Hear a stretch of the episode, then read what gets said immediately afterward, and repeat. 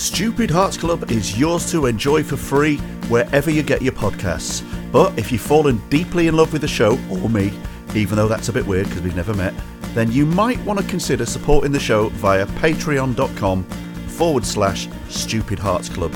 For about a fiver a month, you can indulge in your sick little fantasy that I am your very own little audio husband friend without ever having to deal with the fact that in real life I leave socks and half drunk glasses of water everywhere.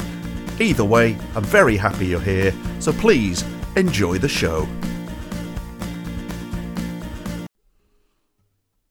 One, two, three,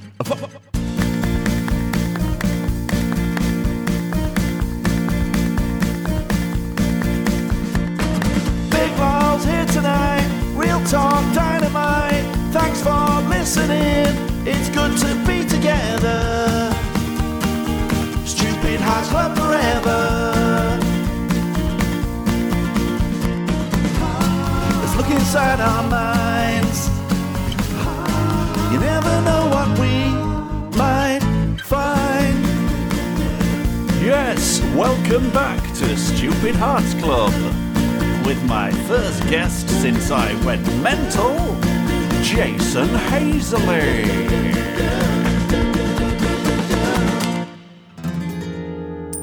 So, uh, So, if I could just speak over you, if I could just immediately well, speak just over if- you. I- it's. Was that well, I mean, after you? the good thing. Ah, the, the We haven't done this before for a reason, yeah. and it's, neither of us know whose turn not, it is. we're not doing it again either. So, what do we talk about? well, the last time we spoke, we were talking about um, whether it would be possible to make repeated visits to a fireplace shop. Uh, go back in there and go, "Hello, mate," and him say, "Oh yeah, you were in last week. You, you bought a, a large fireplace, didn't you? Yeah, yeah. I'm thinking of thinking of swapping it for you know, maybe getting a something a bit different." What already? Yeah, yeah. Just thought I'm not really. I'm not really feeling that one. So let's have, let's have a look at some other. Got anything a bit more Yeah. bit more bells and just something whistles. A bit more, you know, like. I mean, don't get me wrong. It's sitting around the fire. Yeah, It is sitting around the fire. it's in the the fire, same place as the fire, so It's- it is the. It's a fireplace. It does what it says. screwed onto the wall. Lovely. It's it's even. Yeah, Um, it's not on fire, but uh, it just feels a bit safe. So I just yeah, thinking of just changing it up a bit. yeah, yeah. Something a bit more kind of you know with a bit more pizzazz. Bells and whistles. What's the fireplace equivalent of bells and whistles? Pokers and spades in it. You know, I suppose it is, isn't it? Yeah. What's the fireplace equivalent of having dark windows in your car? I want that, but in a fireplace. Um, the the idea of uh, changing up things that you only ever buy once as a repeated character was quite a fun That's idea. that great, wasn't it? isn't it? That yeah. What what else do you only buy? I, do you know, I've had one experience once, right, where I went. I wanted to buy an umbrella, right, and I was just round the corner from that. There was this preposterous, um, and incredible umbrella shop in Holborn in London. I know where you mean. James Smith and Sons, and Yeah. it's like it's it's got the same shop front and interior basically, and probably staff as it had when it opened in eighteen something, right? Hell, And. I thought I really want to go in there. I want to find out what it's like to go in that shop because it's it's such a museum. Mm. Um, and I went in there once and I bought an umbrella, and it was a it was a it was a fantastic experience. Um, because I went, I walked in and started looking at umbrellas, and the guy came over and said, "Can I help, sir?" Um, I, I never, I never got out of the third person when he was Yeah, talking yeah. about me, and I said, "Yeah, I want to buy an umbrella," and he said, "Is is it for sir?" And I said, "Yes, it is." And he said, "Perhaps we should look at the men's umbrellas then." And on the other side of the shop were an identical set of umbrellas, which were the men's apparently. So I went over there, and he said, "And what sort of uh, what sort of umbrella is sir looking for?" And I said, "I don't know, something with, I mean, it's black." Um, Something with a nice classic wooden handle, maybe something like that. And he showed me a couple of things, and I bought something. Um, here you are, sir. And then he showed, he said, I will show, sir, exactly how to shake the umbrella out, and showed me how to shake the umbrella out. Really? And then he wrapped it for me, and I paid Is there it. anyone who can't do that? No, there's a method. Right. There is a method. There's also a method of rolling the. I'll show sir how to roll the umbrella. Ah, that, that's t- that's Um, fair enough. And then at the end of it, he handed it over to me, as if it were kind some kind of ceremonial mace, and said to me, "And with this, sir, I hope to never see sir again because our umbrellas last a lifetime." Big claims. Yeah. Big claims. Did it last, or did you just lose it? I have- left it on the bus. No, I. I haven't left it yet, but, that, but I, hmm. I haven't lost. Sorry, I haven't lost it yet. The only reason I haven't lost it yet is that I refuse to use it because I'm worried about losing it.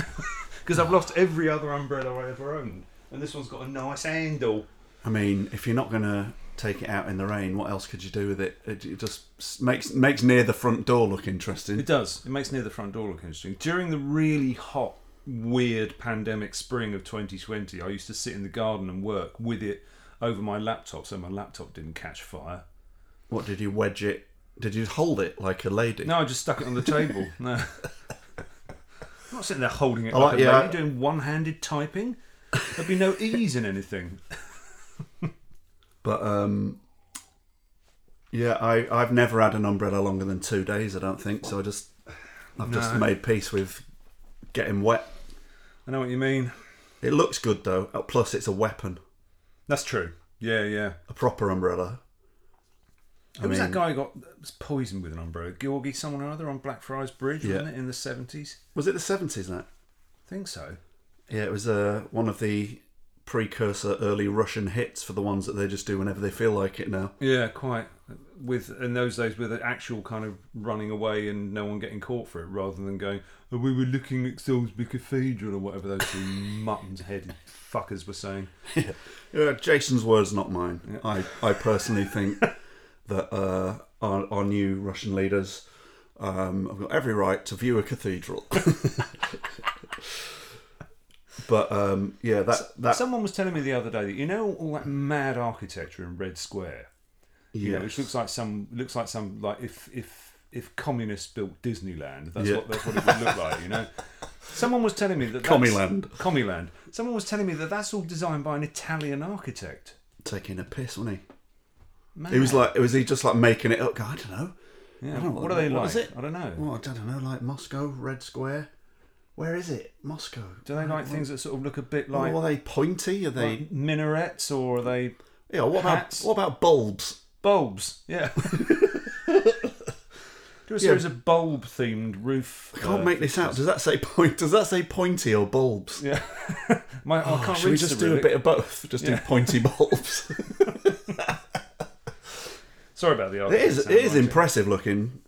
In It fact, is. Russia generally is, uh, especially kind of, you know, whenever whenever you see kind of old Russia, kind of just looks, you know, um, rich and opulent and all the rest of it. It's, it's Yeah. odd that it then immediately, you know, changed into you know what we now imagine is sort of drab and you know prefab kind of like blocks and all the rest of it. Apart from takes the piss a bit, doesn't it? Like all those years when uh, communism was, uh, you know, at its peak, and everyone had to live in featureless tower blocks, except the government, who lived in what looks like the fucking Christmas room in Harrods. it's like, um, aren't we supposed to be? You know, like all on a bit of an even keel here. Oh yeah, we are in here. Yeah, yeah, I mean, in here, yeah. you want to see it. It's It's terrible. terrible, Terrible in here. in Don't there, be fooled. Don't be fooled by the bulbs that I got. Yeah. I'm still commie from the block. I'm still Lenin from the block. You've been to Russia? No, No. But you've got Russian heritage, haven't you? Somewhere I have. a Yeah. few generations above you? So they say. You know, my. I mean, I think my granddad would turn in his grave if you said, "Oh, "Am I Russian?" Then, but the Tatars of Tatarowicz, that means son of Tatar. Does it? Yeah, the Ah, Tatars are not to be confused with the Tartars, but let's. Who are sources, aren't they, Who, yeah, mainly? well, they lit- I think that is where that came from. Right. But Really? um, it's your Mongol hordes, isn't it? Is it? Is it Yeah. your Mongol hordes, is it? It's a, it's an ethnic uh, group, actually uh, moderate uh, Muslims. Right. So like when you get into the kind of mountainous bits in between Russia and China, and you've got like, you know, not just Christianity or or communism. Yeah, there's there's there's some interesting little ethnic groups out there that no one ever really talks about. But yeah, Tatarstan is is right now is still it's a republic. It's near Georgia. Is it? Wow. I So really. I would imagine it's part of the world at the moment that is hoping that the shit doesn't hit the fan, and you know, I think they're I think they're loyal to Russia at the Yeah. moment. But yeah, it's quite weird when you when I found this out it was about 10, 15 years ago. I was like, who?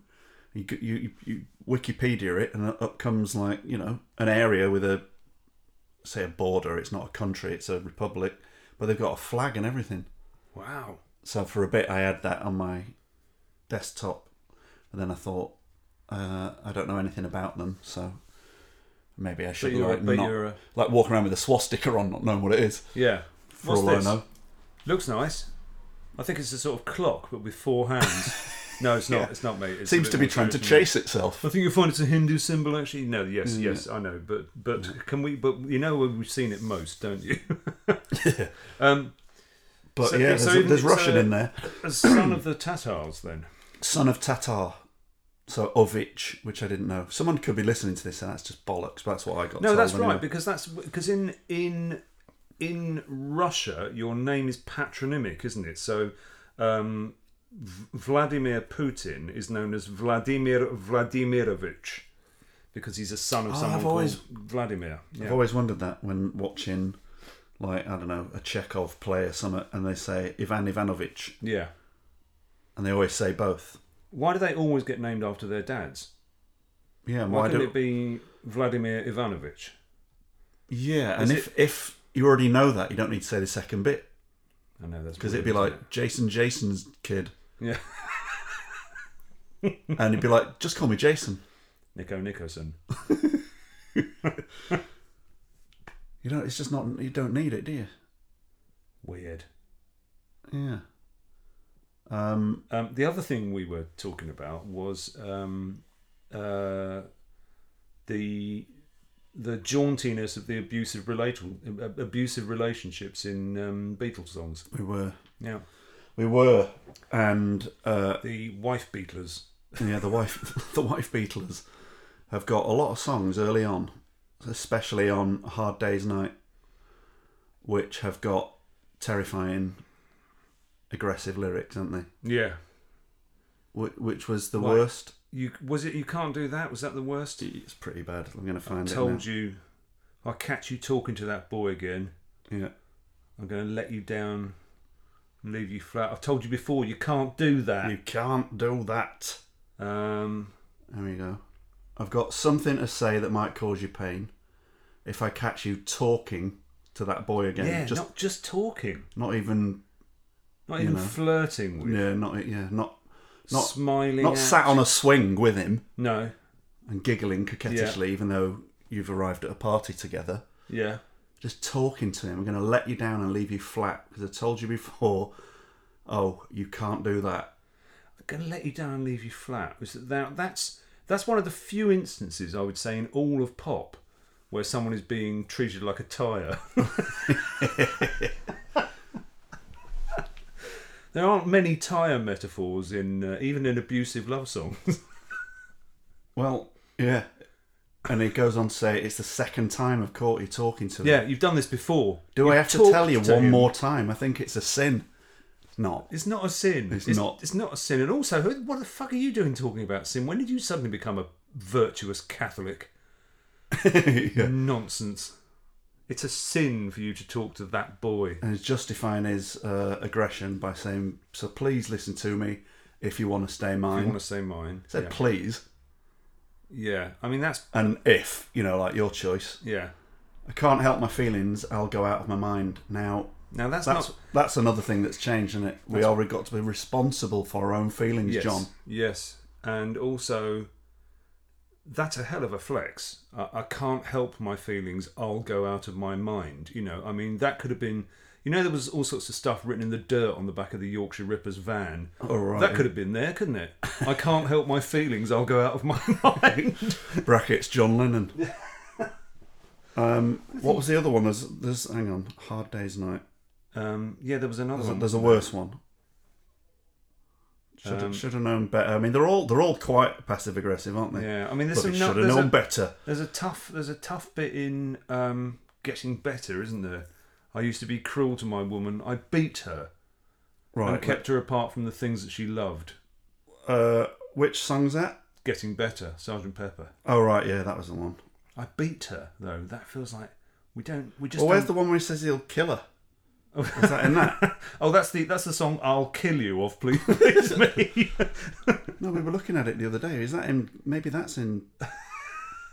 Is there a death threat in one? Yeah. Oh my god! Right, What have, hang we, on. what have we been singing all this time? Right, getting better. Beatles. It's, there's no death threat in there, I'm sure. I used to be cruel to my woman. I beat her and kept her apart from the things that she loved. When he says kept her apart from the things that she loved, does he mean like her kids, or does he mean like I don't know, salad? I reckon more that More salad, puppies. yeah.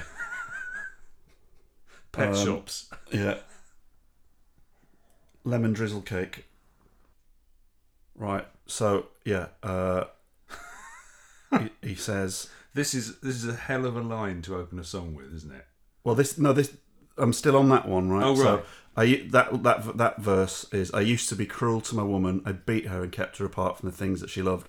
Man, I was mean, but I'm changing my scene and I'm doing the best that I can. Oh, that's all right then. But in brackets, he says, "Fool, you fool."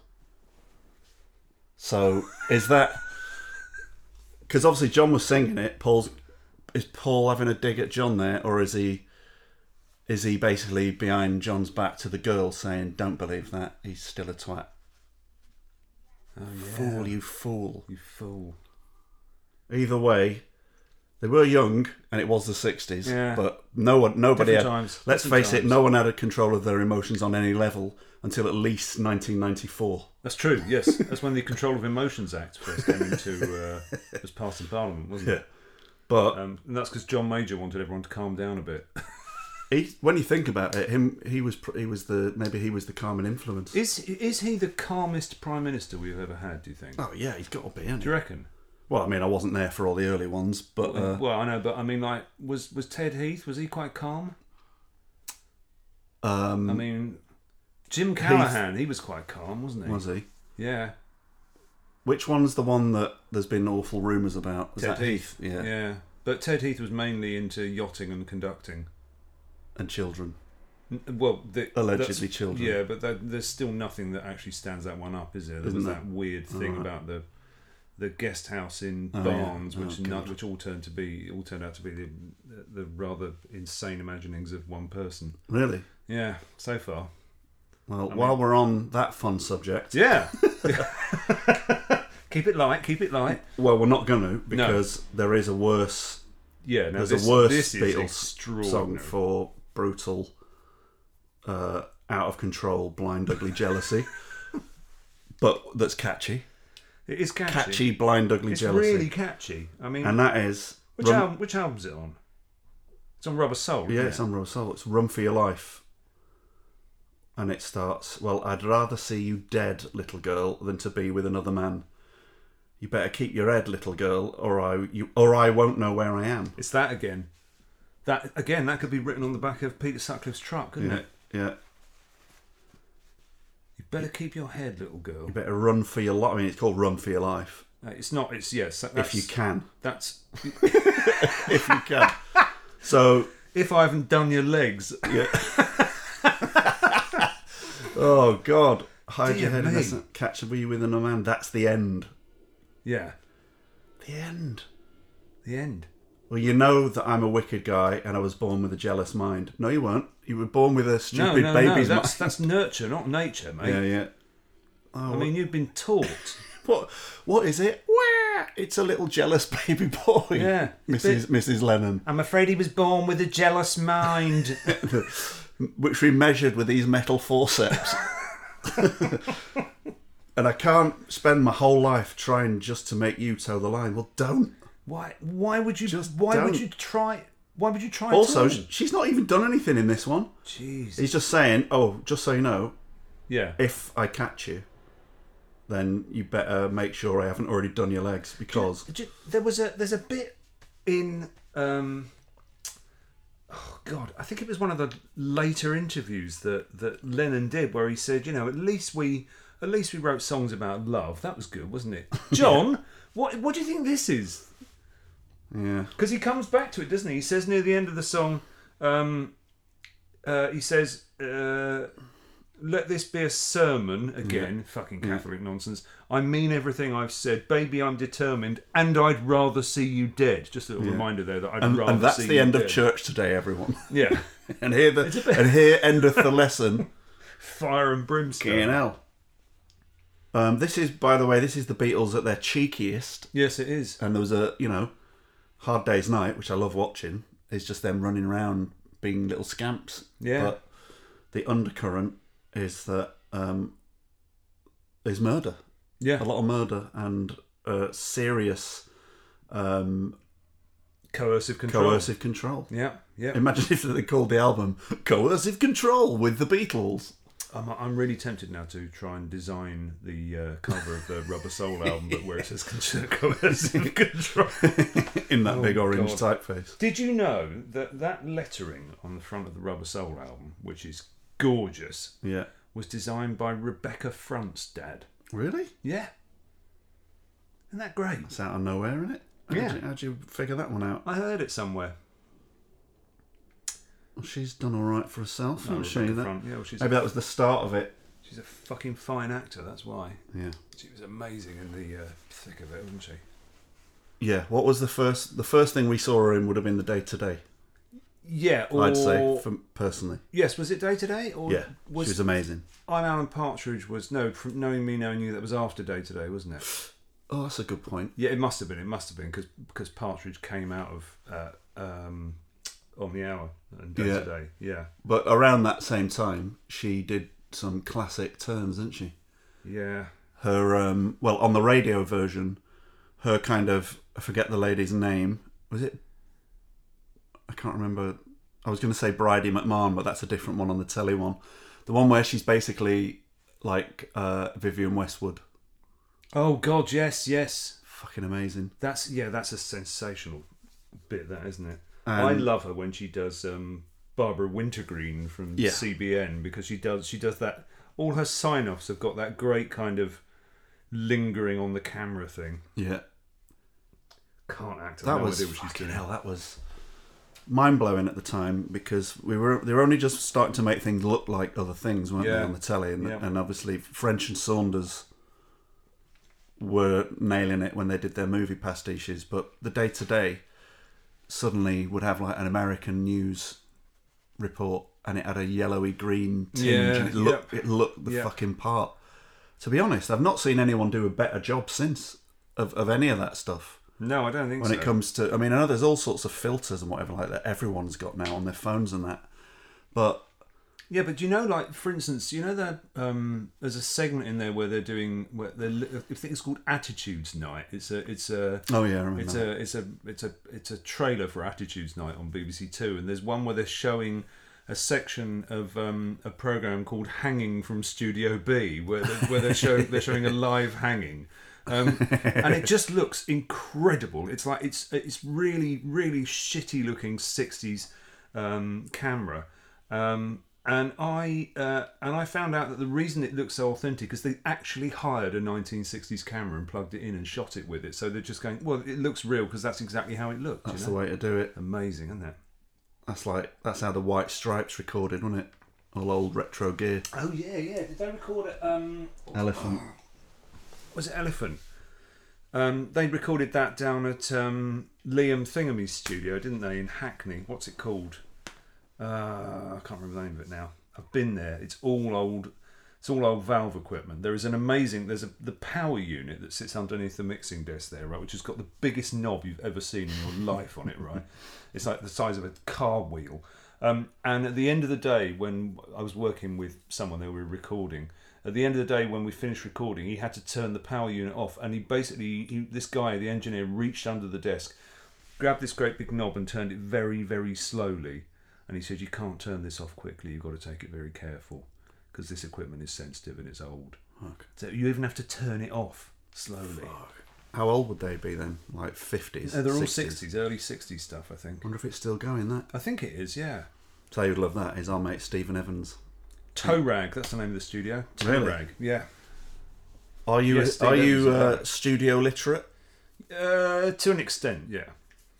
With what like uh, a huge desk and like fucking Cubase or Logic or what? Uh, Logic I've never used. Um, I use Pro Tools quite a lot, and Audition I used when editing podcasts. Right. Um, But like if you yeah, there's all like racks and bloody plugins and all rest, all the knobs, switches. I'd, I'd get quite scared. This, is- this is my level. That Yeah, My Uh, Focusrite. Yeah, with two two inputs, yeah, two gains, and one monitor yeah. knob. That'll do. That'll do it. That's nice. Um, just to explain to people, because I've not bothered introing you or anything, but then oh no, again, that's I, true. Yeah, I do I do tend to write I might, I might, write that in the post. But, I might make claims about who I am now. Then. yeah. uh, do you want to do you want to explain yourself? Or yeah, well, I'm I? a I'm a disgraced greengrocer from uh, Kilmarnock. for having a disgracefully light Scottish accent. Yep, yep. I mean, I was I'm hiding in plain sight. Frankly, they they spotted me straight away. They said that firstly he knows nothing about fruit, and secondly he's not a Scotsman. Yeah, I'm starting to think he's English. Oh, he doesn't know shit about potatoes. Um, I don't I don't act as you can hear. um, As we're saying that, I was just going to say all his fruit's fucking plastic. yeah, There's actually a plastic pineapple I right here, as if by magic. my grandparents had one of those on their bar. It's an ice bucket. Oh yeah, fucking brilliant. That's Right. is that what that is? Yeah, it's an ice bucket. Okay, so, Yeah. so imagine if you will, ladies and gentlemen, uh, an oversized plastic pineapple um, contains a looming over two men in someone in a in a kid's gaming room in a stranger's house, which is where I am. I, I, I, I'm beginning to think that this break-in was a bad idea. I'm sure they'll find us. So yeah, a couple of uh, scene setters. One, I am looking after a friend's house while he's on holiday.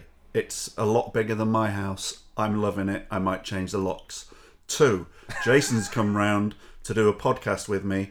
Jason and I are in what you might call an open writing relationship, where we we you know we're we're there for each other to do comedy ideas and we've done a few things together we wrote we wrote two or three little three well three comedy books Yep. a couple of years back now and we are working on a few telly projects but you know occasionally um um hampered by you know covids uh oh, the covids. and uh, either been busy or most recently, which is fine to say this because they all know, is me going mental is the latest thing that got in the way of us getting anything done. But uh, yeah, we we we've uh, known each other a long time via the comedy world. How did we meet? Can you remember this? Was it on the Peter Serafinowicz show? I don't know whether that was the first one. Did you did you write an Armstrong and Miller? Yeah. Well, that was the fir- that was the first thing. Really, that was this what maybe only the second show I ever wrote on or properly. Right. So you you would have been around from then, but that wasn't long after it. I never got anything on Peter Serafinowicz, but did you not? we all went. We all had a, a brainstorm. I remember being in the probably like the most writers I've ever seen in a That's yeah. I remember that. That was a big old room, wasn't it? yeah. That was amazing. And, what a um, series that is. I saw a Yeah, few weeks ago uh, on social media, people started sharing clips and going, "Why the fuck haven't we talked about this show?" You know, because it Yeah, is yeah, so good. Was it? Did it only happen once? Uh, there was one series, and then uh, it was BBC, wasn't it? Oh yeah. Uh, BBC said, um, "Yeah, um, we don't know about commissioning a second series." So they said to um, uh, Peter and Robert, who was his co-writer on it, I think he said, um, "BBC said, can we have one more script?" And they went, "Yeah, I mean, you you know what the show is now. You, we've made six of them, so." And they went, "Yeah, we'll, we'll commission one more script." And then so they handed this script in, and then BBC said, "Yes, can we have half a further script, please?" So they then sent in a 15-minute script, and that's when the BBC said, "No, we won't be doing any more of these." Didn't they do a And it was a Christmas one? proper though? long goodbye. They did a Christmas one. They, So, like, want- they- they wanted to do a Christmas one, I think, but then what they ended up with was a few Christmas sketches like Oh right, yeah. uh, Paul McCartney singing "It's a Sexual Christmas," and we make a return to the Beatles. yeah. Yeah. Uh, well, he's a massive Beatle fan, isn't he, Pete? Pete, As is brilliant. as is Robert Popper. yes, You know, they both yes. know their stuff, and they did that. They did a. That, funnily enough, as we were talking about it, they did a version of "I Will" where it was "I Kill" as a video, didn't they? I haven't seen that. And it was Peter and it was Sara Pascoe in the video. It was for Funny or Die when James was running Oh it. wow! But yeah, we uh, we met back then, um, and teamed up just before the fucking pandemic. So it's kind of got in the way a bit. We haven't we haven't got a lot of momentum at the moment, but we're you know we're all still just trying to find our way back in, aren't we? Really? Yeah, I mean, I know I know some people who really have found their mojo again, but I also know many, many more people who really haven't. And I think it's important to to bear in mind, as I keep bearing in mind sometimes when I'm slightly giving myself a hard time about I've only written 250 words today or something. Um, I think it's important to bear in mind that the last couple of years have been fucking exhausting for everybody or nearly everybody. They really have been so tiring and stressful and confusing. and confusing. Yeah. Yeah, I, I, don't. agree. I don't know anybody who's come out on the other side of this going, "Well, that, I'm absolutely fine. That made no fucking difference whatsoever." Because everybody's had a, a dent or a ding or a Yeah. huge fucking colossal. You know, people have been bereaved and they've had Mm. their their lives changed and their health permanently fucked. It's been the weirdest time. It really Mm. It has. has, hasn't it? And I, I always I, like you know going back a few months or a year or whatever, you sort of thought, right, we're on the way out of it now, and it can just be normal, and it still doesn't really feel normal No, it's yet. still not right. It's still not right. It's it's all a bit slow, isn't it? yeah, it is, and it's. But I mean, I know like my head's not a great judge of everything else at the moment because it's been it's been telling amusing lies. Yeah. But um, well, yeah, without a doubt, I suppose it's not that often in life that it, I suppose it. You know, you can't compare it to war, especially when there actually is one happening. No, true. But for for for the way society works, to be suddenly turned off for a bit and then not really know how much of it comes back, it's it's an oddly, strangely disarming, slightly confusing thing, isn't it? It is, and it's um. I was talking to a friend, and this was a good year and a bit ago. I was talking to a friend who is a therapist, and I said to him, "What's I just taking the temperature? What's the talk like in mental health circles about this experience that we've had in the past couple of years?" And he said, "It's one hundred percent about young people, because they're going to be the ones who, having had like you know, both my kids had." In, in the in the case of one end of primary school completely fucked and deleted in the case of the other GCSEs fucked and deleted.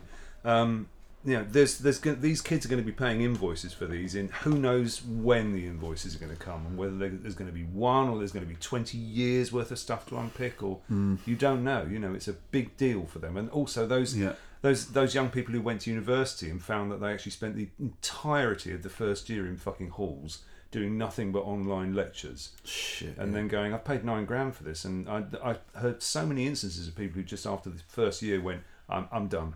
This is not university, you know. so they've just quit. There was, um, not far from where I live, there are some student halls. And there was a point at which um, there was an outbreak of COVID 19 in the student halls, and the students were just pasting on their windows shopping lists, just saying, Can anybody get me cornflakes and bread? Oh so God. anybody going past who could just knock on the window and say, There you go, some cornflakes and bread. Okay, no. Like they were in fucking prison or something. Sex nuts, prison, isn't it? sexy prison. Sexy prison. Yeah, it's not fresh meat, is it? It's not, is it? No. Fresh hell. Absolute shite. Shit so all that's been happening, but uh, you know, it'd be nice to believe that uh, if we keep tinkering, we'll get we'll get some fucking. Ju- we need a juicy project. That's what we need. We do. So, like the listeners, who are lovely, most of whom uh, I've inherited from Matt Morgan.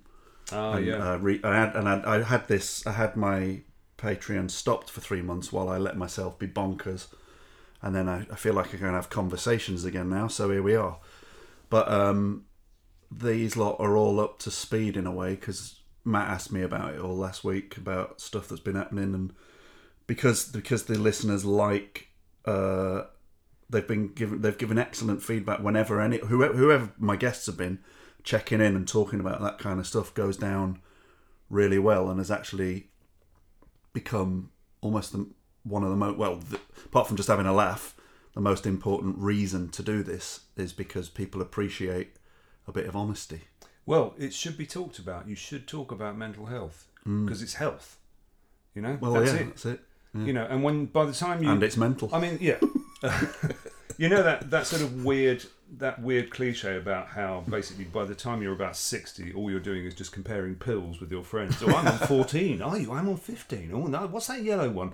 Um, that joke. yeah I turned 50 last year, and I have found myself having conversations with friends and going, it's, it's t- taking me slightly longer to get out of chairs now, isn't it? You know, and, Oh, yeah. and kind of going, uh, here we go. No, I'm starting to talk about back pain with friends, you know, Mm. and it's clear that, yeah, this is this is all the cliche. But fuck it, if we're going to do that, let's talk about mental health as well. Yeah. If we're going to talk about sciatica, let's talk about anxiety. Mm. You know, because anxiety is as bad as sciatica if it fucking gets its claws into you, which God knows uh, you you've had experience of that. So have I. Mm. It's appalling. Yeah. Um, what I, where I'm at, kind of this week, is uh, I'm starting to I'm having to work out when I wake up. I feel rubbish when I wake up still, but it's am I am I just anxious about whether or not I, am going to feel okay. So today I didn't have much in me and I'm knackered. I'm a bit run down, but there's a bit of me still want you like you sort of like want to look at a number and say well where, what how many percent better are you? So just even wondering about that is like a source of anxiety. So like my job at the moment to look after myself is at some point when i realize that i'm feeling a bit kind of like uh i don't know what i can face and not face. Am, am, am i knackered? Do i need to rest or do I, just- am i just being a bit trapped uh is to just do something like doing this or going to meet. We just had a coffee down around the corner, and that might, you know, it just changes the uh, the uh, it breaks the cycle slightly. Mm.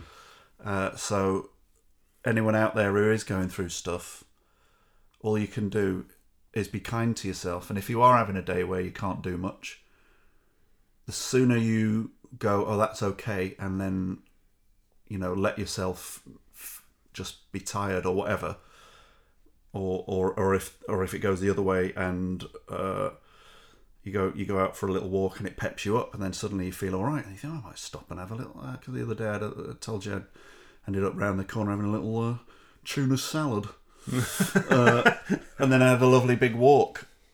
But you have to be all right about that. That that might not happen. Yeah. Otherwise, you're just gonna get grumpy with yourself, and that's really hard not to actually. You know, because you can't. It's not. It's not like looking at a wound. Like if you cut yourself, you won't put a plaster on. You keep looking under it, and it, it shrinks, and then it's gone. Yeah. That doesn't happen with sort of exhaustion and depression and whatever else. You know, No. fucking Um, annoying. it's there's also there's a there's there's a kind of very understandable compulsion to go I'll just push through this, you know, and actually sometimes it might be no, no, no, no, no. You shouldn't be pushing through this. You you said a good thing the other day. You said you just used the phrase "listening to your body," and that mm. that's spot on. I think that's what you need to do. Mm. If your body's going, mate, I'm knackered, then you won't go. Well, never mind. Let's go for a walk anyway. No, that's not going to help. You know, mm. a, a friend of mine once said a really a really canny thing about mental health. I gather this is used as a shortcut. I, I don't know by whom, so I can't credit whose words they are. But she said to me, um, a very useful thing to deploy is to say, if you were your own child, Oh, yeah. would you be treating yourself like this? Absolutely, yeah. I don't mean I would. I just yeah, yeah. Fuck him, little shit. Yeah. Lock him in his bedroom. Rather see you dead, little Get to school. Yeah. But that's yeah, a really no, handy yeah, thing, self care. That is Yeah, exactly. that That's is, what it is. Uh, it's an easy way of of uh, retooling how it, what what the idea of looking after yourself is instead Yeah. of you know we- we're hard we're hard on ourselves or lots of people are hard on themselves um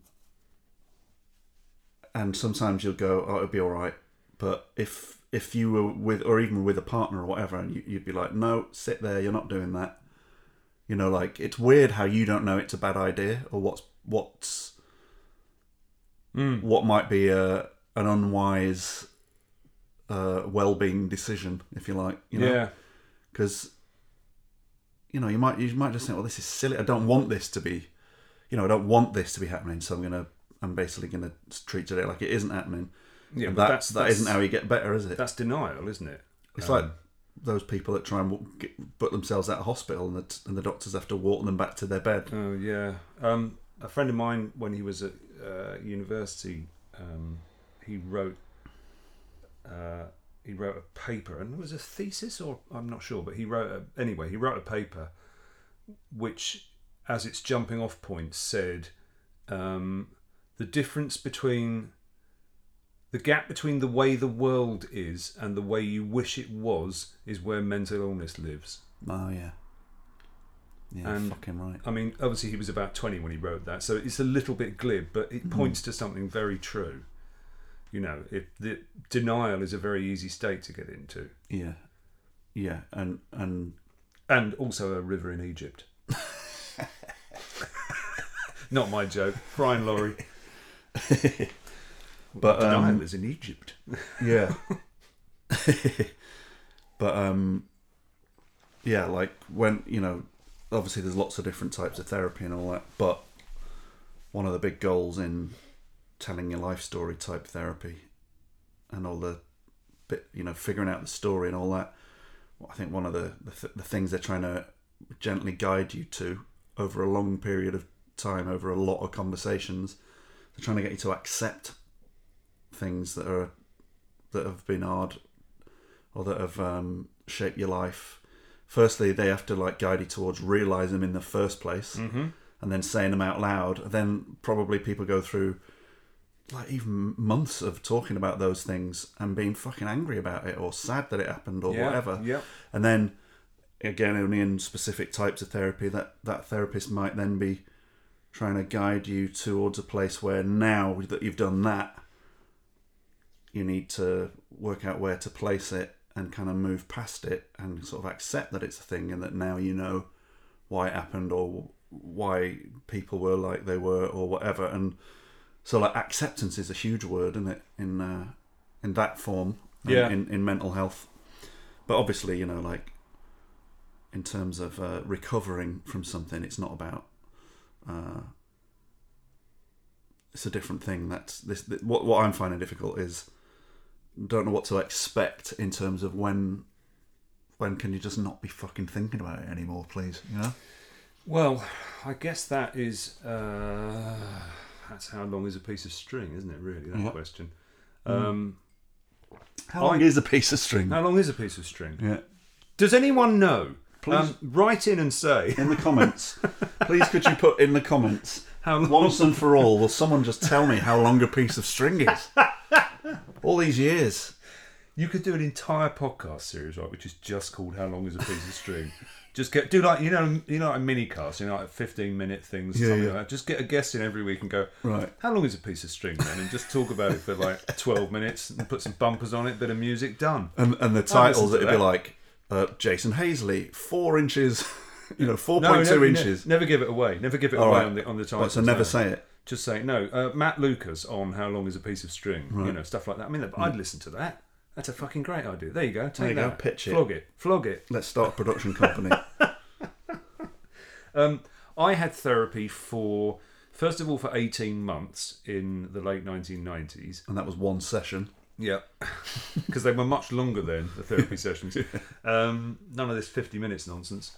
Then I had an uh, therapy for another eleven years, basically. Um, okay now finishing, I can't remember when, 2018, something like that, maybe. Hmm. Um, absolutely brilliant. The just the best thing um, I've done for me um, because it it unpacked so much and just put everything in its right place where things have been all over the fucking shop before.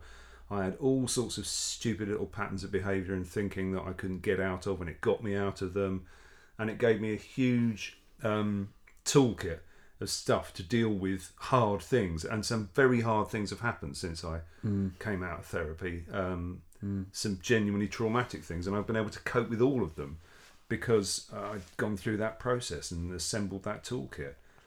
And Do you have anywhere where you might now and again have you got like notes like when you think about the number of conversations you have over that time and the, Yeah. the various issues my my I, I've said this before but I when I I did like long form therapy I came out of it understanding things in a way that makes me I always imagine a I, I ended up with a sort of tube map of my own head hmm.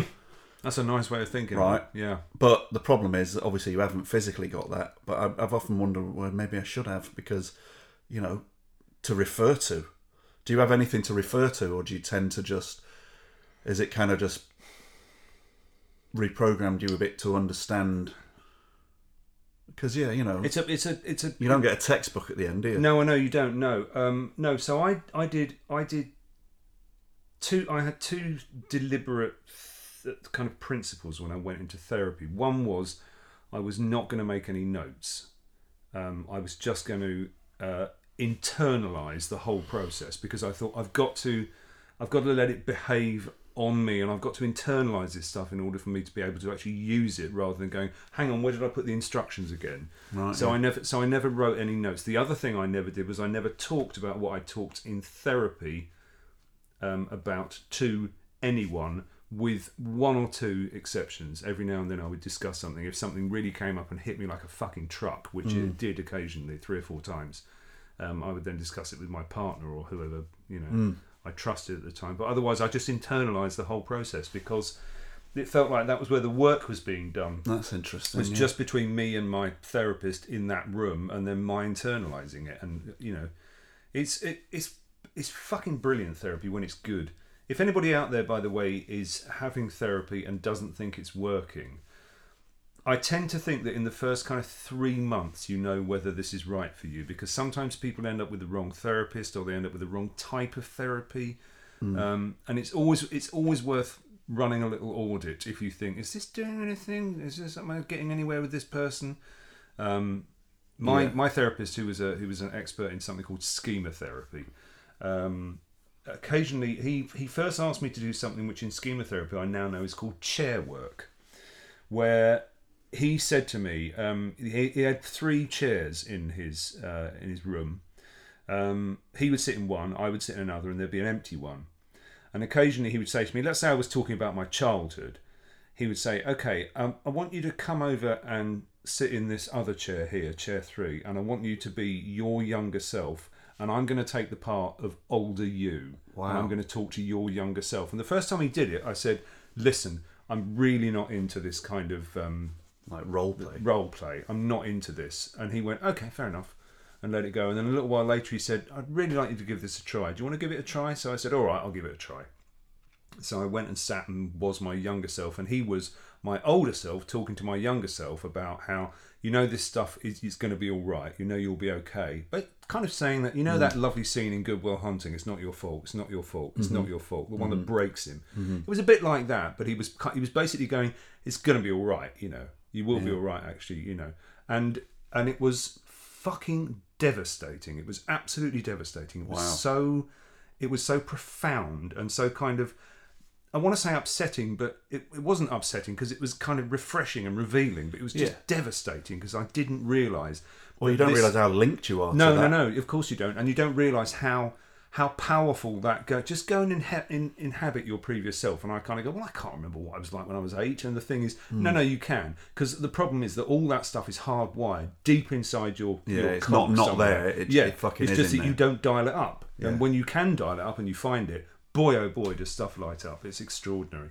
It's See- amazing. I can remember being put in a position of talking about a few things um, in in a context of what would you say to him or whatever or what Yeah. what would he be thinking or but didn't do it in the same way but what was interesting was i might be i might come in some weeks with quite a cocky attitude to how i've i'm thinking this or i'm thinking that and this person's done that and i'm dealing with it in that way and blah blah blah and trying to trying to maybe put something around it where i'm protecting myself a bit and he can see it and then he would then bring up oh, i wonder what you know maybe you know you you say that and you say that's okay but i just wonder what like like little nico you know eight year old and because it, it- we'd had conversations where you've you've brought memories up and he's remembered them so he's remembered a scenario like, i can't remember whether it was like me running a stick along a fence or in a you know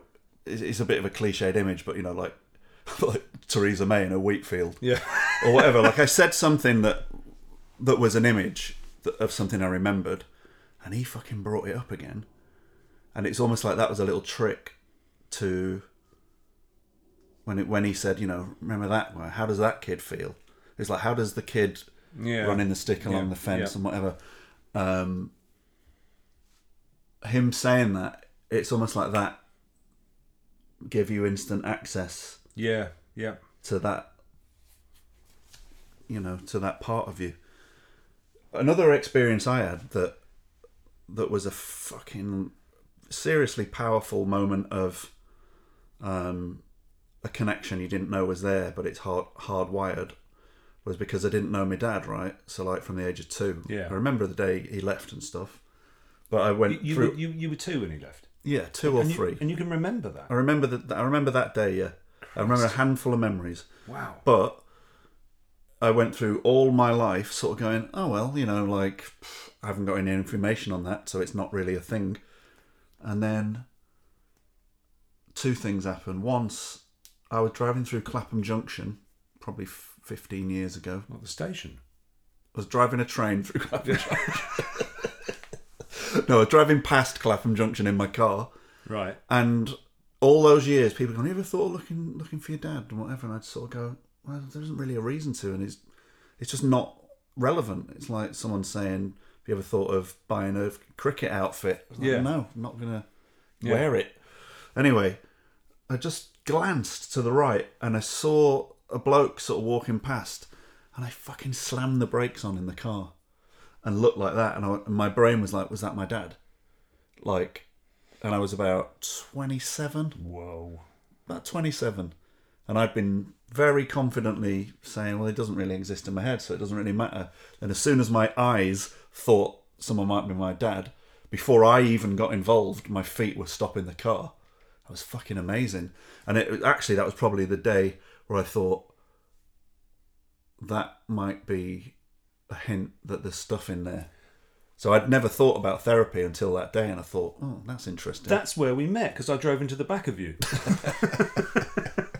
That's when you, you gave me a yeah you gave me a parking ender. ticket. Yeah. I go. I once. I used to. Uh, I used to own um, a second-hand Ford Granada back in the nineties. Fucking enormous thing. Brilliant car. I absolutely loved it. And I was driving past the Grand in Clapham Junction one evening. The traffic was a bit slow, and some and some guy got in the back and went, uh, "Bermondsey, please, mate." and I had to say to him, "I'm not a minicab. It's just a Granada. That's all." That's Um, good. Yeah, well, that's my my dad died um, 20, 10 years ago um, in 2012. Um, and honestly, the number of fucking times I've seen him since then, Wow. Yeah. just like I, you know, it's weirdly, weirdly tends to happen in supermarket car parks. That's my dad over there. No, it's not your dad. No, he's dead. Whoa. Yeah. Yeah, it's just like you strange. catch the the essence or the shape of someone a Yeah, bit, and then it's just like, the way someone walks or whatever. But your go, brain fills it in. yeah, Like absolutely. you know, like it's not something I've experienced a lot. Don't get me wrong, but that feeling of it's so odd when your brain can decide. Even like if, if like me, you can't see. You're, you're you're trying to see a word with Yeah, squinting. yeah, yeah. It'll just make one up. Yeah. Well, I think that's like this is. Here's an interesting little analogy, right? Well, maybe it's not interesting. This could, here- here's a here's a potentially boring analogy. Okay, right? You're. I was um, I was standing in my kitchen one afternoon, right, and out of the corner of my eye, I saw someone cross the hallway from the living room to the stairs, right, and I stopped what I was doing in the kitchen and thought, "There's no one else home. It's just me." Um, but I just saw someone out of the corner of my eye cross the hallway and go up the stairs. Now, if I was superstitious at this point, I'd be going, "The house is haunted. Hmm. There's a ghost in this house because I just saw them."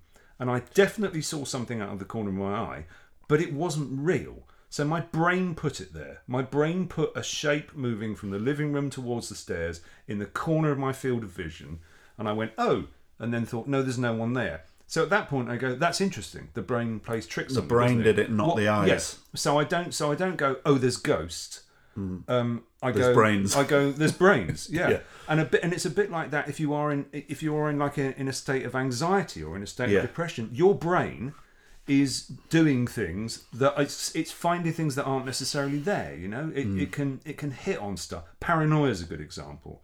I had a friend who was diagnosed um, schizophrenic um, when he was. Uh, in his early twenties, and he the the re, and he got sectioned after he was sitting in the pub one night with a bunch of mates, and he threw a pint glass at one of them because of the way he was looking at him, right? And that was the point at which they said, "Okay, we need to sort you out. You're not well," because his mate was just sitting opposite him in the pub, and that was enough for him to go. The way he looked at me. Had dialed up something extraordinary somewhere in his brain that his brain had put there, which wasn't there. Yeah. You know, my um, my therapist said a very powerful thing to me once, um, and I can't remember what it was in the context of, but it's never really left me. Um, because it's a reminder that you've got agency, right? Right. He said to me, "You know, it is up to you how you feel, don't you?" Um, and I thought that's a that's a really good thing to remember. You know, to like at the points at which you go. Um, I, I feel things are getting to me. It's a bit well, kind well, I can feel differently about this if I can just get Yeah, you've Get- got to get be able hands- to access. get your hands on the levers. Once you can get your hands on That's the it. levers, That's the thing, and like you can obviously, then go. I'm not going to feel like that. you if know? you're not in a period where you are properly unwell, Yeah. then you can get an, your hands on the levers. But Yeah. the bit where you need to start getting help is when you feel like you don't know where the levers are anymore, Yeah. and that's when you. That's probably a good, almost a, a good analogy for knowing when. Maybe you shouldn't be trying to handle this on your own, isn't it? Because that's Yeah, that's yeah. certainly where I was a few you know a few weeks back. It's like I don't even know where I park the thing. Never mind where the fucking levers are. Like, where am I? I'm not even in the right car park. have you seen your dad then since you were, you know, two? No, I mean he died when uh, uh, 2008, I think it was. So you didn't. you- yeah, you it was didn't just know him before at George all? was born. And in fact, no, it was just after George was born. So it was it was actually early 2009, March, Right. and I'd just become a dad.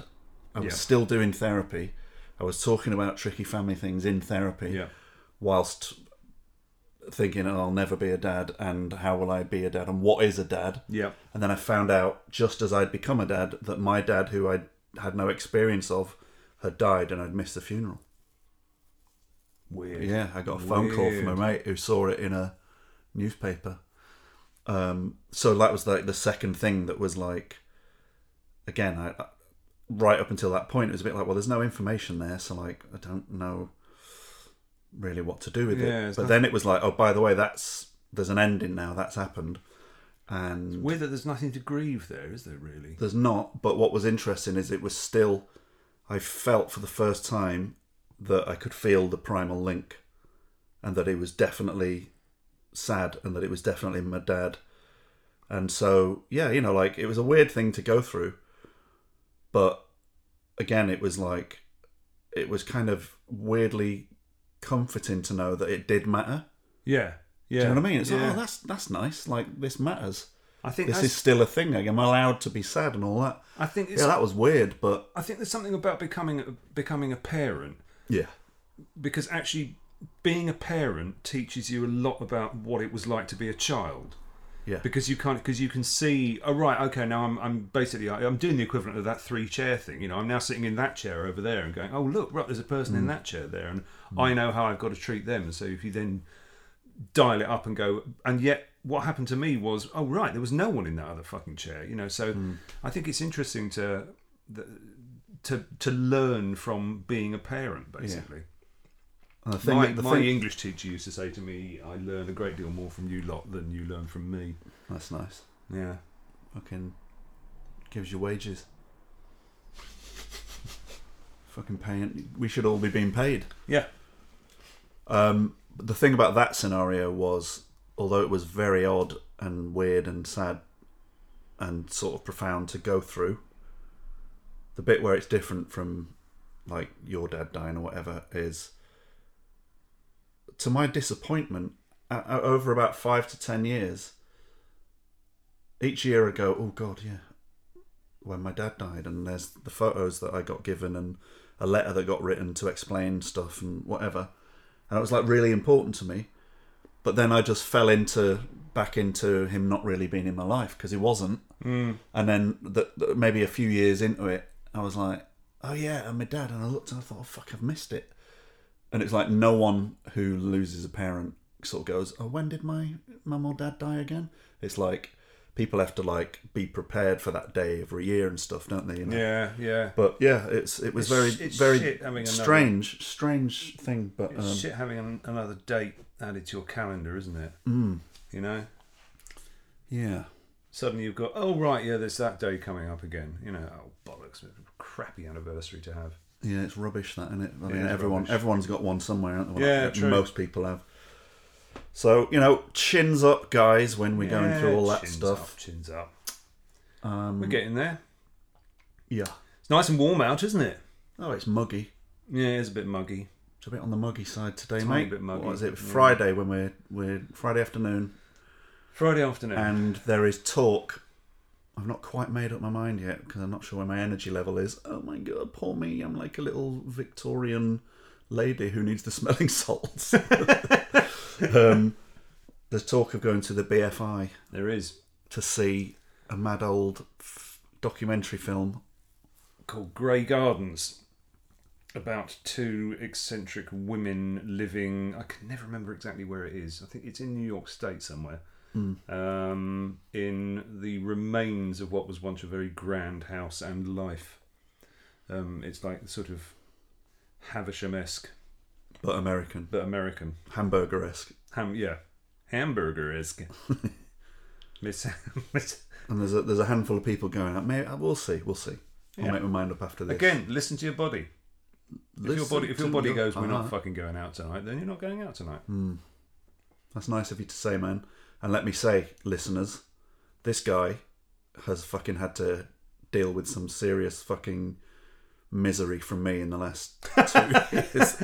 Like we were writing on Spitting Image together, and when we were doing them books, and difficult things were happening. And and to be fair, over over a longer period of time, both of us have had our moments where there's shit going on. But uh, you have you have been very patient Well, and That's wise. that's kind of you to say, and thank you. Um, but you have also made me laugh like an absolute spluttering cunt. So you know, it's it's very worth What it. at me? Yeah, yeah, no, no, no. Yeah. I wrote. I, I remember writing down once where we were we were doing a we were we were doing some co-writes over the phone back in the uh, in the you can't go out era, um, and uh, uh, and we were we were talking about someone who was just being an idiot, um, and and I wrote this down because I loved it. You said. Uh, yeah, you never uh, you never run out of knobheads, knobheads and pigeons. Fucking never run out of knobheads and pigeons. Oh, Put that on a fucking t-shirt. If you there's the there's the merch sorted. there you go. There's the merch. Knobheads and pigeons. It's true though, isn't it?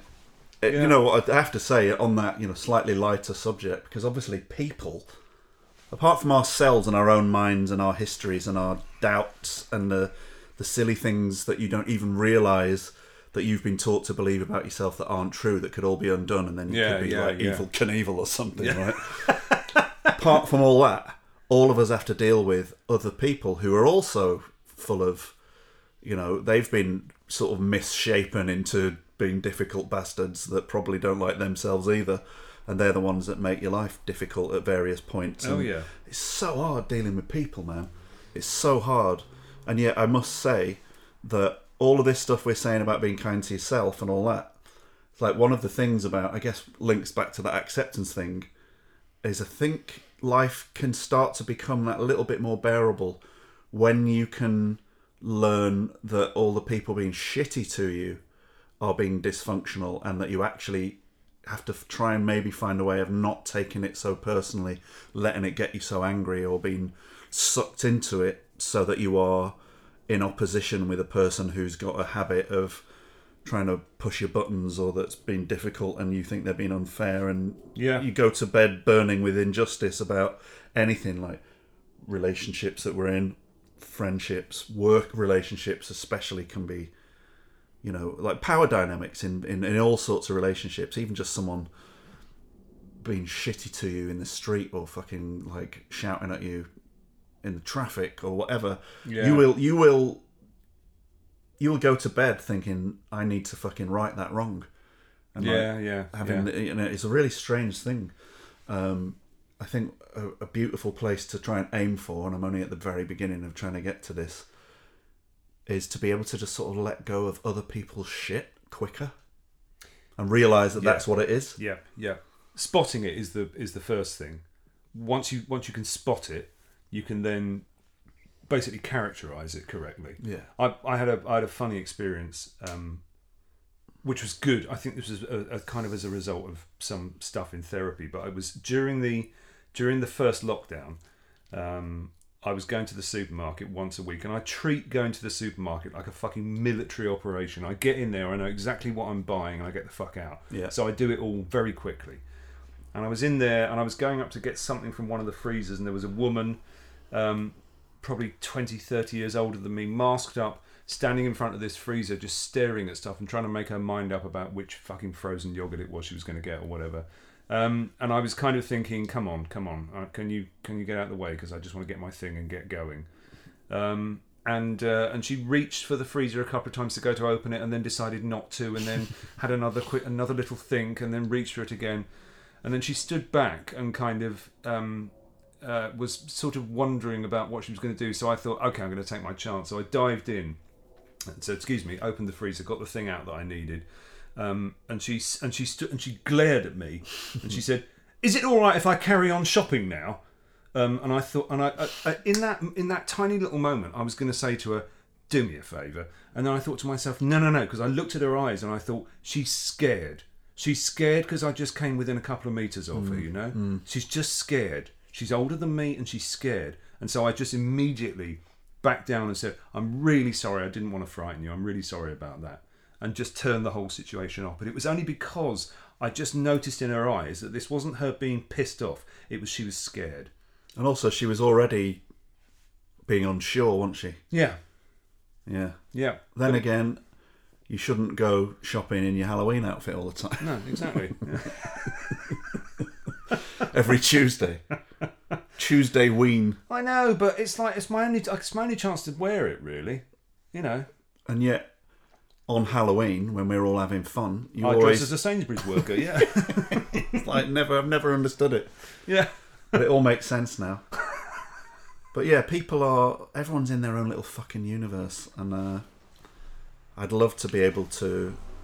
I've done a lot of work on this with various unnamed difficult people in my life over the years, but the sooner you can be curious why someone's been a twat rather than offended or triggered or upset, then the quicker you can uh, get over people being twats to you. Obviously, you also need to learn how to set boundaries so that they can't fucking ruin your life. But that's again one of the big things that people spend a long time learning. You know, boundaries and all that. Yeah, How to how to actually look after your own energy and all that. It's all interesting stuff, and it doesn't. It's not stuff you learn quickly either. No, it isn't, and it's also you can know it, um, kind uh, you know, as if you, as if you know factually what Yeah, what the case is, but it takes you a long while to be able to actually put that into practice and to really to really internalize it and, Yeah. and actually have it ready to find and ready to use. Yeah, that is hard when, when you sort of go, right, from now on, you might want to practice. When that person says, da da da, you need to be able to go, well, I'm afraid I, I can't meet you there. It's going to have to be, this is how far I'm willing to go into that scenario, and blah, blah, blah, and that's just going to have to be okay. If you're not built that way, that is so fucking hard. But once you do it a few times, and you will feel like you'll get like a hot back and not like yourself. and uh, the the hair on your back will stand up, even though I'm not a hairy person. Are you not? No, not You at a- are, all. you, are you a smooth man? Smooth says as an egg. Bible. Smooth as an egg, which doesn't make sense. I don't know. With my Siberian fucking background, you'd think I'd be hairy to keep warm, but Well, there it yeah. is. No idea. Anyway, um, these things are worth learning about because bit by bit you uh, you pick up skills that mean that you are on s- slightly more solid footing, just taking up your space in the world. And actually, even though I've just been through and I'm only just I'm not really better yet, but I'm coming out of a really rough period. But none of that's actually anything to do with uh, self-esteem in a way. No. You know, self when, when hope when I'm feeling properly better and I've got energy and stop being a sort of misery ass. Um, I'd like to think that I've done a lot of homework in the last few years. It's going to mean that I'm ready to be not fucked with anymore. Yeah. Do you know what I mean? Yeah, like yeah. that. You know, that's not going to get unlearned. Once once you do it, you sort of go, actually, yeah, that's. You know, and then don't know about you, but like I, did, I had no idea what a walkover I was. I think that was something. I don't know whether I talked about this to Matt the other night or whether we were just chatting about it the other day. I can't remember. Never So, thought, uh, never thought of you as a walkover. No, neither did I. And then, and then, yeah, you know, slowly worked out that uh, being a people pleaser type person, who who likes people to like me and uh, doesn't want to be the thing that punctures or someone saying, right, we'll do, we'll do that, or shall we do that, or should we do that? Should we do that this way, or can we do that on my terms? That's an opportunity for me to make that person like me. So I will generally Right. be agreeing to stuff before I even know how I feel about it myself, and then later on be like, "Oh God, you know what have I done? You know, like why have I done this? I don't want to do that," and um, carry on not complaining about a thing. And so, if you're in a relationship with someone, for example, you think, "Why do people end up arguing and being resentful and whatever?" It's like go along with things for ages and then not really complain about it, and then that builds up and up, doesn't it? So after six months, a year, a year and a half of wishing that you didn't have to play Yahtzee every Friday. Yeah. turns into a big fucking explosion when really all that needed to happen. I've had this. I got coached with this with like even work relationships and stuff. Um, I literally had no information about how to say, "Look, can we have some boundaries around that?" You're very good with boundaries, actually. Am I? You know, as a writing writing partner, and I've only had one proper writing partner before. I've worked with lots of other people in bits and pieces. I didn't know when I, I used to work with a lad called David. I had no idea that I could have just said to him, let's have a pint and talk about when we should be available to each other for ideas and feedback. Right. Because we were in a habit of doing it almost 24 7 because we were so excited when we first got Yeah. into telly, right? It is exciting, isn't it? It is in? exciting, Yeah. but I didn't know how to say, well, I'm out having dinner. And he'd be like, I've just sent you an email, I've just rewritten that sketch, let me know what you think. And I didn't have the understanding of how, that it was okay for me to say, I'm going to have to get, I'll get back to you tomorrow, or let's have a rule where, you know, after seven o'clock, no feedback yeah, or whatever. Yeah. I will instead be running around trying to fix that problem, stressed out and pissed off that he's asked me at 10 o'clock at night. not done anything wrong. Probably wasn't even expecting me to get in touch. But not knowing that you're allowed to have the rules by which you're happy to live. yeah. Literally, it's like I've been learning that in the last five years of my life. I'm fucking nearly 50.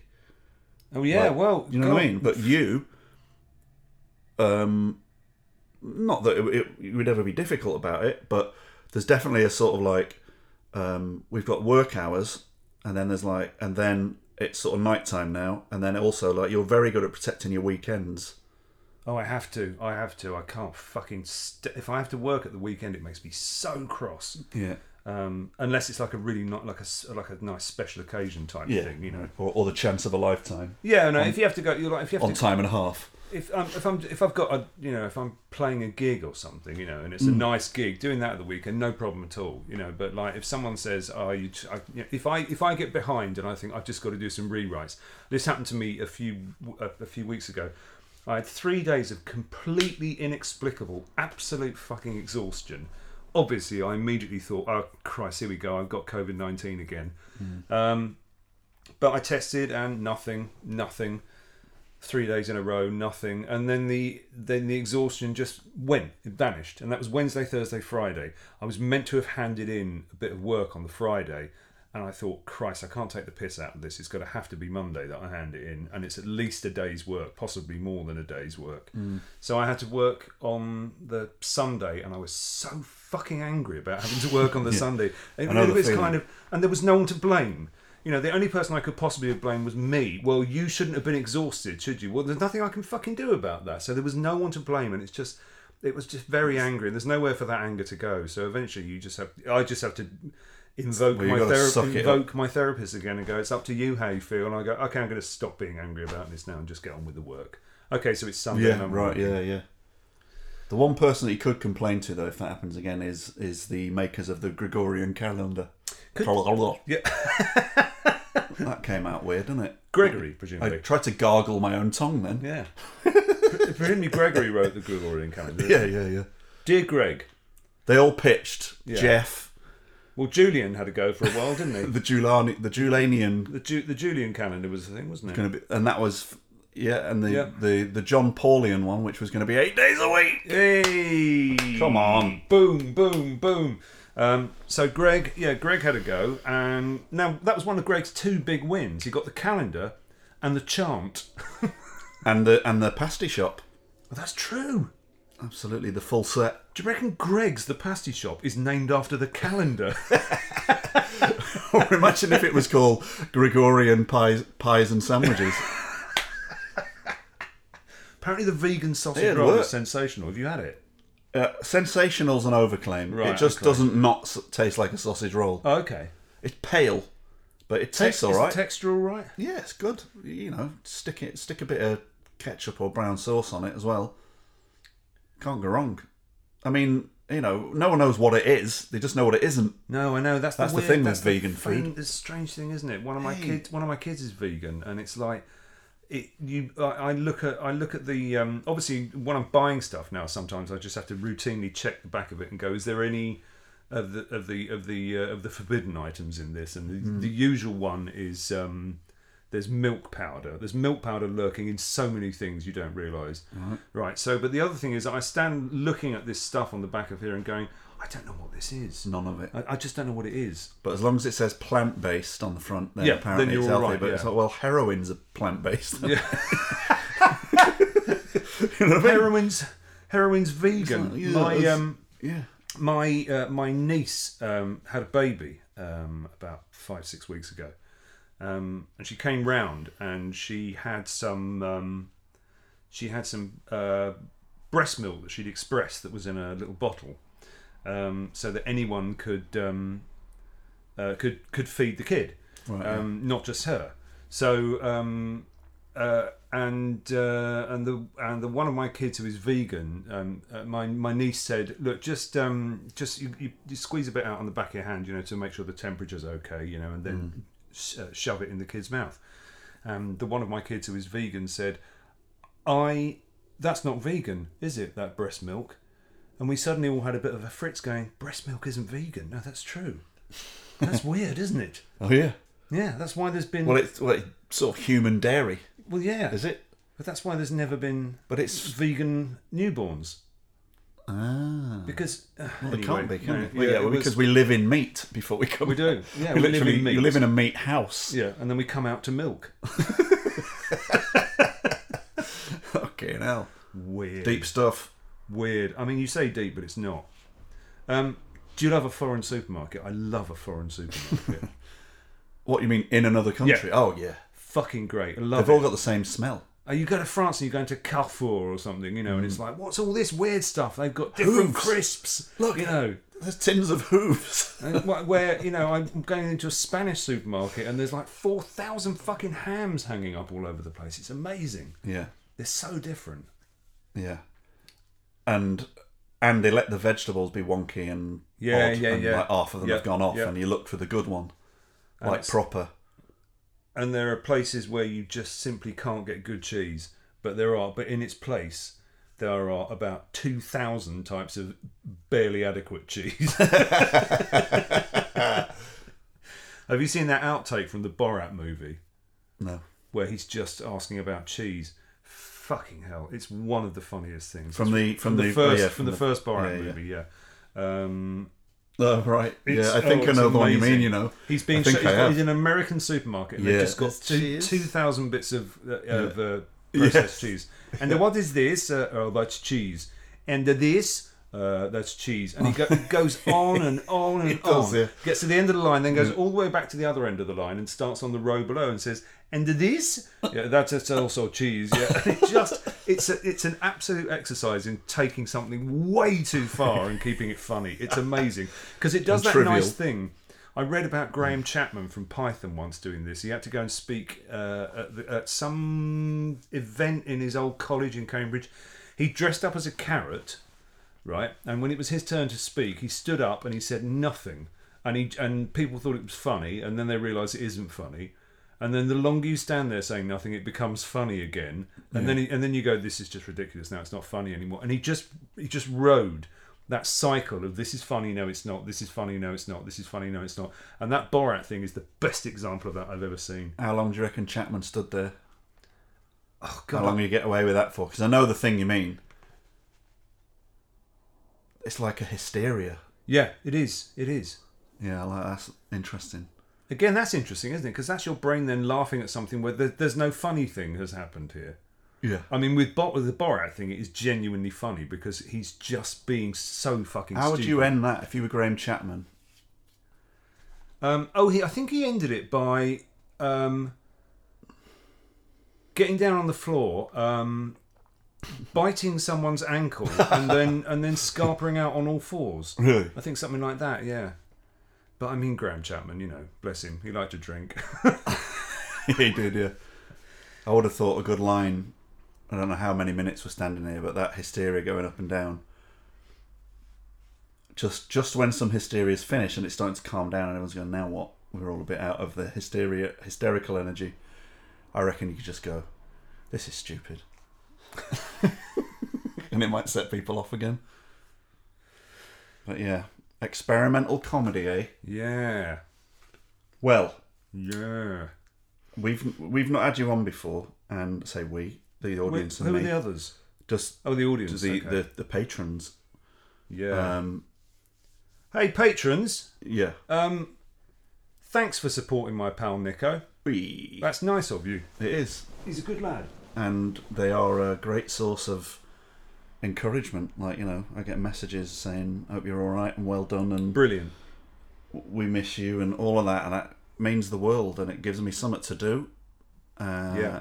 that is fun and uh, quite easy to commit to most of the time. And so It's good. hopefully, it should it should be a two way thing as well. Doing a podcast, especially if you're doing one like this, which is quite reflective. yes, You know, then the then the then the the dialogue with the audience is an important part of it. You know, definitely. it's Yeah, a bit like that thing they say that a book isn't finished until it's in a reader's hands. That's the finishing of the book. Mm, very clever, very clever. This is why I married him. but you know, semi, semi married. Yeah, yeah. Well, guys, um, I'm going to wrap it up. Um, there's lots more to talk about. We'll get Jason back another time. But it's it's nice, isn't it, to finally find out what would happen if two middle-aged men sat down and made a podcast. because a radical because there's- experiment. There's nothing else left to do. Let's yeah, it's going somewhere. what The the the the the the pod pod the end the of the. That's enough of that. Um, yeah, we're going to get Jason back on. He's he's an intriguing man. He's done lots of interesting things. We didn't really cover that today, but we'll we'll uh, we'll do that another time because he's he does some interesting musical things as well as comedy things, and um, we'll we'll we'll get back onto that and talk about some more silly stuff as well. Thanks for coming on, Jason. Uh, uh, Thanks for joining me in a stranger's house. Nice. Well, I just don't. I still don't know why we broke in here. I'm sure we're going to get caught. if we take anything, do you think it should be that plastic pineapple ice bucket? as a Yeah. little souvenir. There's actually ice that comes out of the fridge, so let's Oh fill man, it. Let's we fill the actually bugger up. We can equip it. let's we see can restore it to purpose. see how far we can get before all the ice melts. Yeah. and and whoever's carrying it when the ice melts has to down it. the problem the problem is they'll find us then because we'll have left a trail of drips. Plastic pineapple They'll drip know. juice. They'll know who who broke into the house and stole the plastic pineapple That's why, ice mate. bucket. We're not criminals. Yeah. Not even the fun-loving type. We're- So we're fun-loving, law-abiding. It doesn't work. Law-abiding criminal? No, Stick 'em up, punk. Is the fun-loving, law-abiding? No, it doesn't work. No. neither way. neither way. Either way. Either way. Both ways. Howard's way. Swan's way. We're doing it again. Yeah. We started, King's so way. we'll finish. Yeah. um, go away. Good idea. Bye, everyone. Bye. Oh, wasn't he nice? And Jason nice?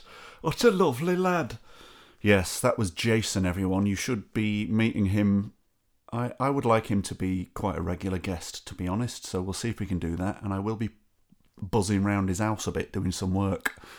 So there's every chance that we might fall into a pattern of podding a bit more. And that's a good thing, especially as we are a semi married comedy um, couple. And it's always good to keep your brand going, yeah? Okay, great. Um, anyway, yeah, Jason's a legend. I look forward to you hearing more about his very interesting career, but you know, I'm sure you can Google him and stuff.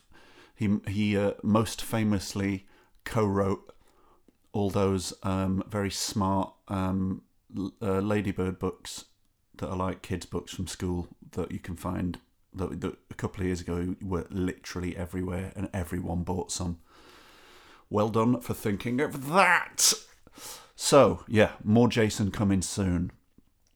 Um, it's nice to get this first episode uh, recorded and uh, re- refamiliarize myself just with dicking around GarageBand, talking to people, editing, uploading, and all that, and just feeling like it's possible again. Obviously, that is a that is a serious uh, improvement in my um, f- faculties. The fact that I'm even able to sit here talking, which sounds mad, but there it was, like a month ago now, probably three, four weeks ago.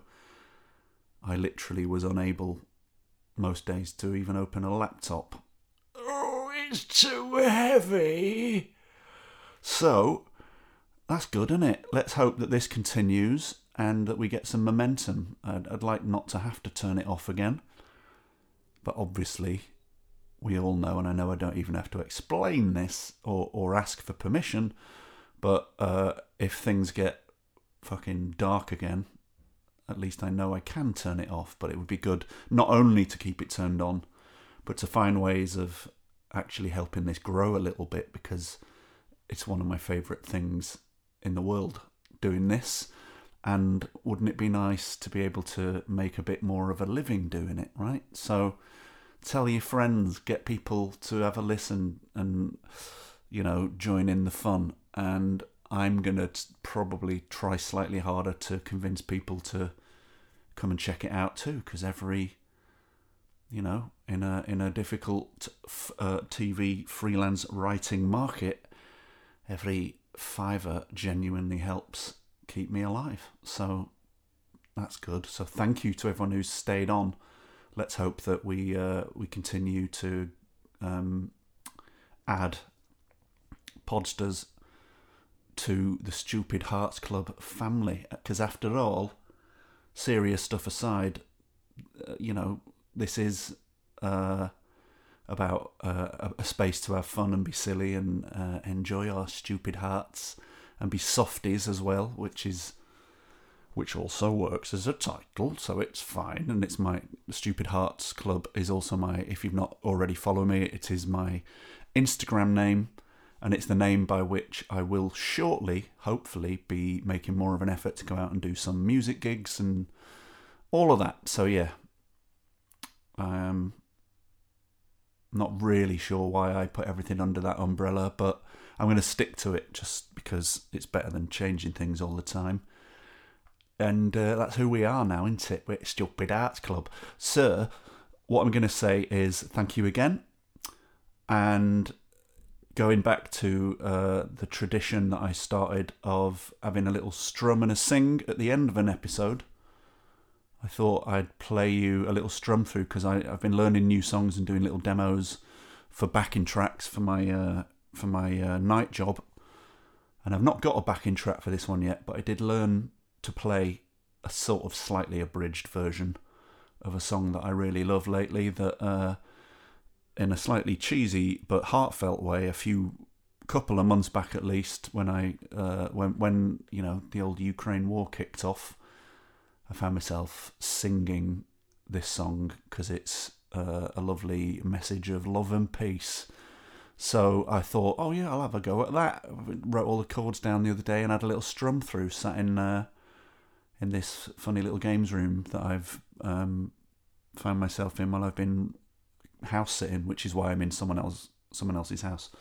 Anyway, here is my uh, little attempt of uh, Love in Need of Love Today by Stevie Wonder. See you next time, guys. Bye.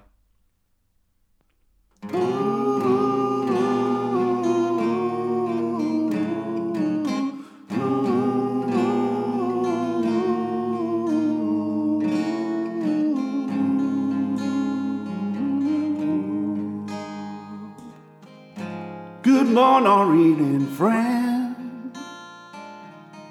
Is your friend the announcer? I've got serious news to pass on to everybody.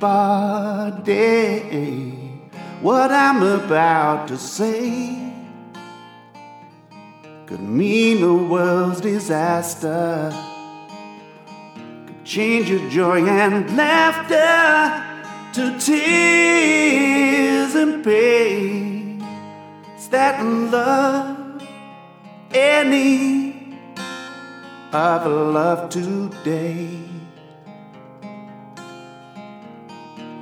Don't delay, send yours in right away. And hey, it's going round, breaking many hearts. Stop it, please, before it's gone too far. the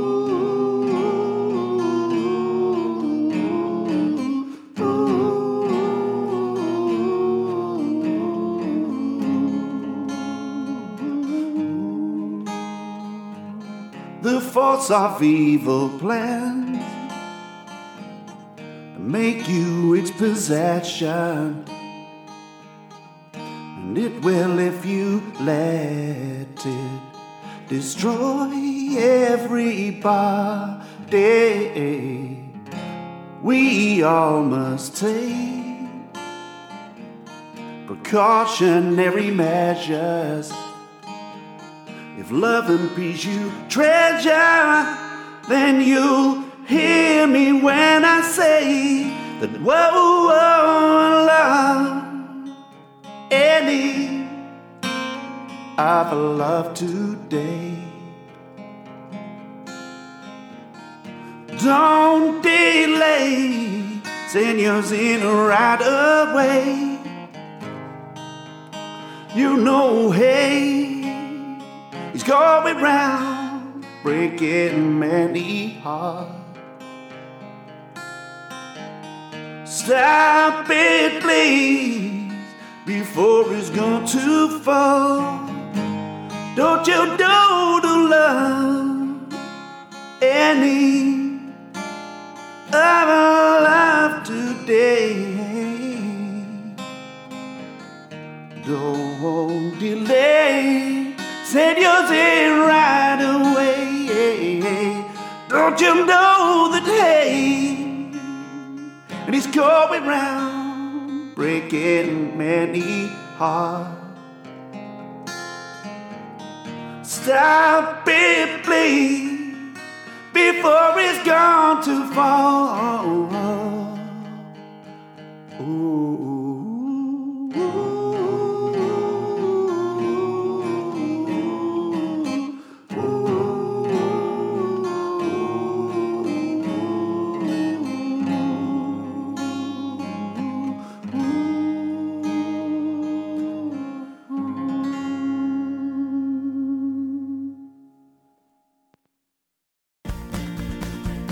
Remember, if you love the show in a deep and probably unhealthy way, you can help support it on an ongoing and stalky basis on patreon.com forward slash stupid hearts club. Uh, your choice. See you soon, you internet weirdos. I'm, I'm one.